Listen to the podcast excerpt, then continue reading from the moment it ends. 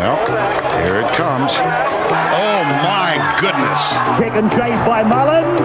Kick and chase again by Mullins. Aguero! Oh, I see it, but I don't believe it. He's given it! He's given it! This is a famous victory. A magnificent performance. What a legend. What a champion. Back to the Racing and Sports Punters Pod, where we look to lace your license of luck with loquacious licks of gambling leads. Jimmy Buckley with you ahead of another huge episode in the midst of the T20 Cricket World Cup, which began on Saturday night when Australia hosted New Zealand at the SCG. And the unwavering grin on Ken Rutherford's face tells you everything you need to know about the result of that contest. Welcome, Ken. Well, the most surprising thing about the contest and the result, uh, James, that all you Australians were surprised at all. I mean, come on, you must have been expecting it. Surely I certainly was. Fair enough. I, Uh, that- I wasn't at all. I'm tell- telling complete rubbish. But, uh, gee, they were pretty impressive. Finn Allen, eh? he, he, he's leapt on the inter- international stage now. Wait wait and see how large his IPL contract will be next uh, next year. But just a very good, thorough, efficient performance by the Black Caps last Saturday night. Very well done, Ken. I'll give you uh, I'll give you credit where it's due. You deserved that one. Good to see you're out of the blocks, uh, the mighty Kiwis. Look ahead of tonight's crunch clash between Australia and Sri Lanka. We have another very special guest joining us, a man who played 44 Test matches for Sri Lanka and a further 180 ODIs for his country.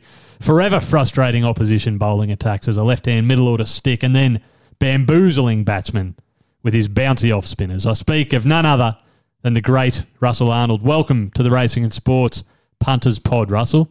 Hi guys, hi. How are you? Yeah, Russell, big game tonight. Just before we set the scene, uh, you're in Perth, obviously, and be part of the uh, commentary team, which will be uh, commentating on the game tonight.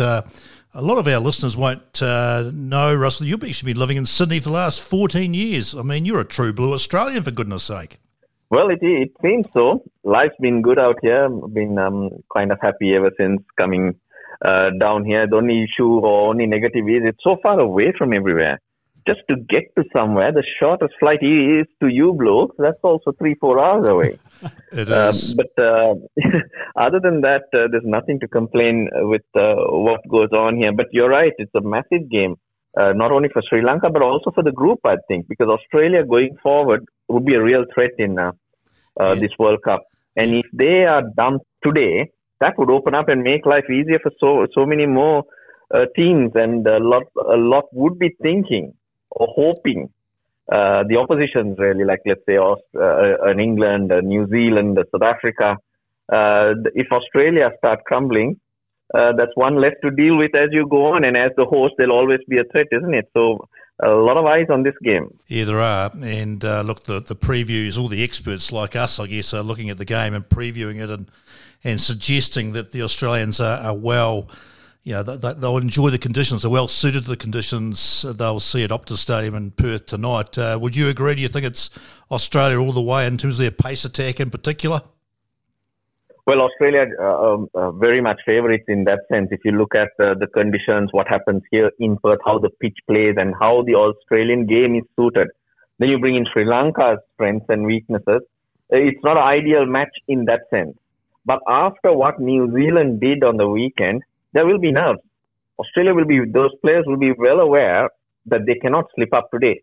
So if Sri Lanka can, for some reason, put some early pressure, you never know which way this game can go. But on paper, you consider any factor, uh, it's got to be Australia's game. Yeah, right. You look at the Australian lineup, and James, I don't know what you think, bringing you in here, their batting lineup, and particularly the top four, it's not quite settled yet, I don't think. It's not firing on all four cylinders. No, it, it is not settled at all, and it has a tendency to be a little bit flimsy. I think, especially if one of, say, David Warner or Aaron Finch or, or maybe Mitchell Marsh doesn't hang around and make a bit of a score. It puts a lot of pressure on. I thought Glenn Maxwell had a bit of a dig the other night. It didn't quite work out for him in terms of a big score, but they're probably a bit more frail than than what you're used to for an Australian batting team. And like I said, that that was a a brilliant performance from New Zealand. And I think you mentioned it, Ruds, on the podcast last week. You know exactly what you're going to get from New Zealand. So it's not like uh, it's not like they're going to come out and surprise you. It was just a below par performance from Australia. And I think, like Russell mentioned there, such an important game this evening because if Australia did happen to go down, and I mean, the, the odds here with Neds, Australia are $1.20 to win this game, Sri Lanka are $4.50. If Australia were on the wrong end of the result here, then that's probably World Cup over for the home side. Russell, I wanted to ask you, mate. The Sri Lankans, they, they had a, a tough week, I suppose, on the field to secure their place uh, just last week. A good opening win against Ireland uh, just a few nights ago. Uh, what do you make of, of this side this year? Well, coming here to Australia, they looked a lot better because um, feeling good after their win in the Asia Cup. Asia Cup, of course, uh, some good teams there India, Pakistan, even Afghanistan playing such good cricket. Uh, so consistently, they were brilliant and very, very good to watch. And coming out here, they came here with a full strength team. And since then, they've lost a lot of players. Their first two or first two, uh, first choice fast bowlers are both out of the tournament. Dilshan Madushanka and Dushmantha Chameera. Mm. Pramod Madushan, number three, he got injured, but he's okay for today. So I'm not very sure whether he'll play as yet. Then Pathum Nissanka, who's amongst the runs, uh, he's also uh, injured. So hence, a lot of uncertainties to deal with for this team. Uh, but it is what it is. They've got to put it behind them. They've been tested right through and uh, just try and hang in there and, and see what they can get out of it. Going back to the qualifiers, I thought losing to Namibia was their own undoing. Mm. Coming here on high, uh, playing in the uh, the qualifiers, you'd expect Sri Lanka to just win all their games, and I thought they took things for granted and got stumped in that first game. Scrambled and got their act together to scra- scrape through, and played a, a good game of cricket against Ireland. But if you look at all those those four teams they've come across right now, and the four teams that sit in front of them, totally different kettle of fish they're not going to be able to huff and puff their way through the games uh, that they're going to be coming up against. They're going to have to try and uh, be very precise in the execution, be tactically very smart, and bring their A game out there and then hope for the best. Yeah, every game's important, isn't it, Russell? They've got to win every game pretty much, and each team's in that position. Now, you, you mentioned Nissanka. Gee, he's a terrific player. Really like watching him play. Exciting, isn't he? He is, and he's he's not a big lad. He's really uh, a, a, short fella, and uh, in all three formats, he is very very good. He plays the pace so well because with that height, the pickup shots, the flat bat shots uh, are in his game. He's he's one of the the better players of spin in the Sri Lankan team. So he's quite an all round player with a good head on his shoulders. But of course, Sri Lanka don't expect him to score at 150 strike rate right through. He's about holding that innings together, mm. getting them that foundation and giving them direction. So if he can score around one uh, strike rate of 130, get to 70, 80, uh, I think that's the type of role that he's capable of playing. And he does that, the others can score around him. And, and Dhananjaya at number three, or might even open uh, tonight, Dhananjaya, he, he's another class act. Yeah, Pathum Nissanka, I'm told is fit, so he will definitely play. I'm not sure about Madushanka, but uh, they will bring Pathum Nissanka back. So Dhananjaya De Silva will stick at number three. Now, number he's three. one of those players mm. who has really not uh, lived up to expectations or his talent. Uh, he, he has a lot of time when he mm. bats. So that would mean that he's got he can hit different areas and uh, got a great attitude. So you hope that uh, uh, that talent just shows and those runs start coming. But you're right, he, he is uh, very good to watch when he gets going. Yeah, the, the comment you made there, mate, was he's got time. You can see that even in T20 when everyone's, everyone seems to be in a bit of a, a frazzle to score as quickly as they can. He's one player who does have that aspect of time.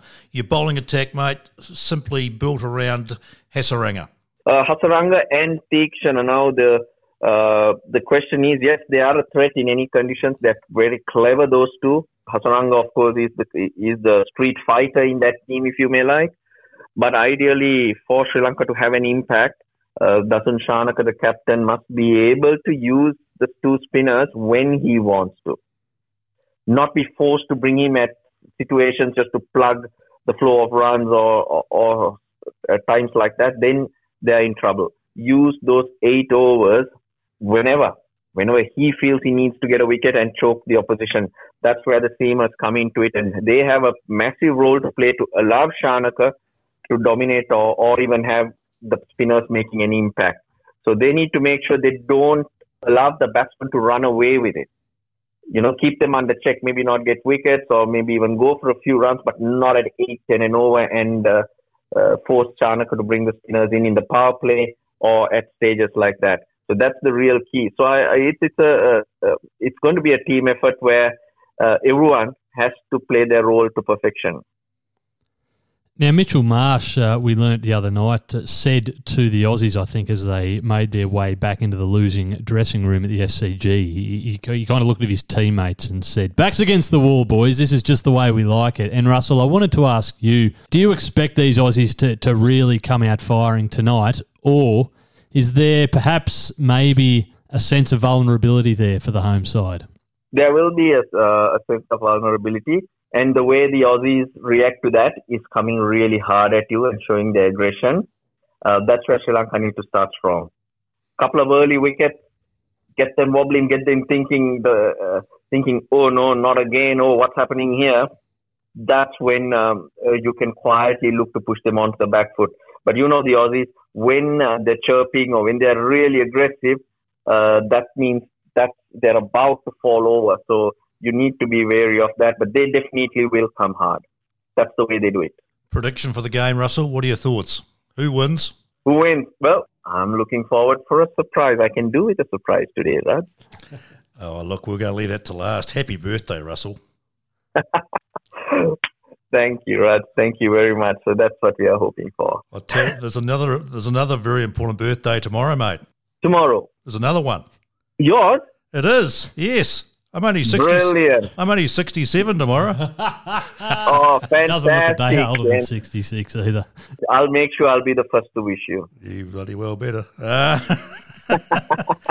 just just a just a quick point. I mean, I must admit, when Chris Silverwood got the job as the coach of the Sri Lankan side, Rusty, that a few eyebrows were raised. I mean, he, had, he hadn't had a great lot, lot of success with the English side, had he? I mean, he seems to be welcomed into the throng of Sri Lankan cricket and seems to be doing a pretty darn good job.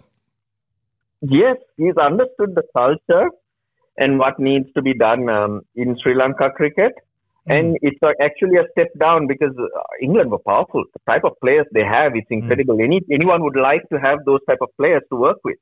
And here you're trying to revive a team who's been struggling uh, in every sense. But uh, he settled in nicely. It's great to see him uh, around the team and enjoying himself. Uh, so there are a lot of smiles around, and the results are also coming uh, their way. It's actually a lot better than a couple of years ago. So he's he's actually uh, been very very good. And like you, I'm surprised too about it. That's good to see. You do a good job there's been a big shake-up in uh, the futures market for the remainder of this T20 World Cup. India now the $3.50 favourites to win the entire tournament. England $3.75. New Zealand, the big movers, into $5 on that third line of betting.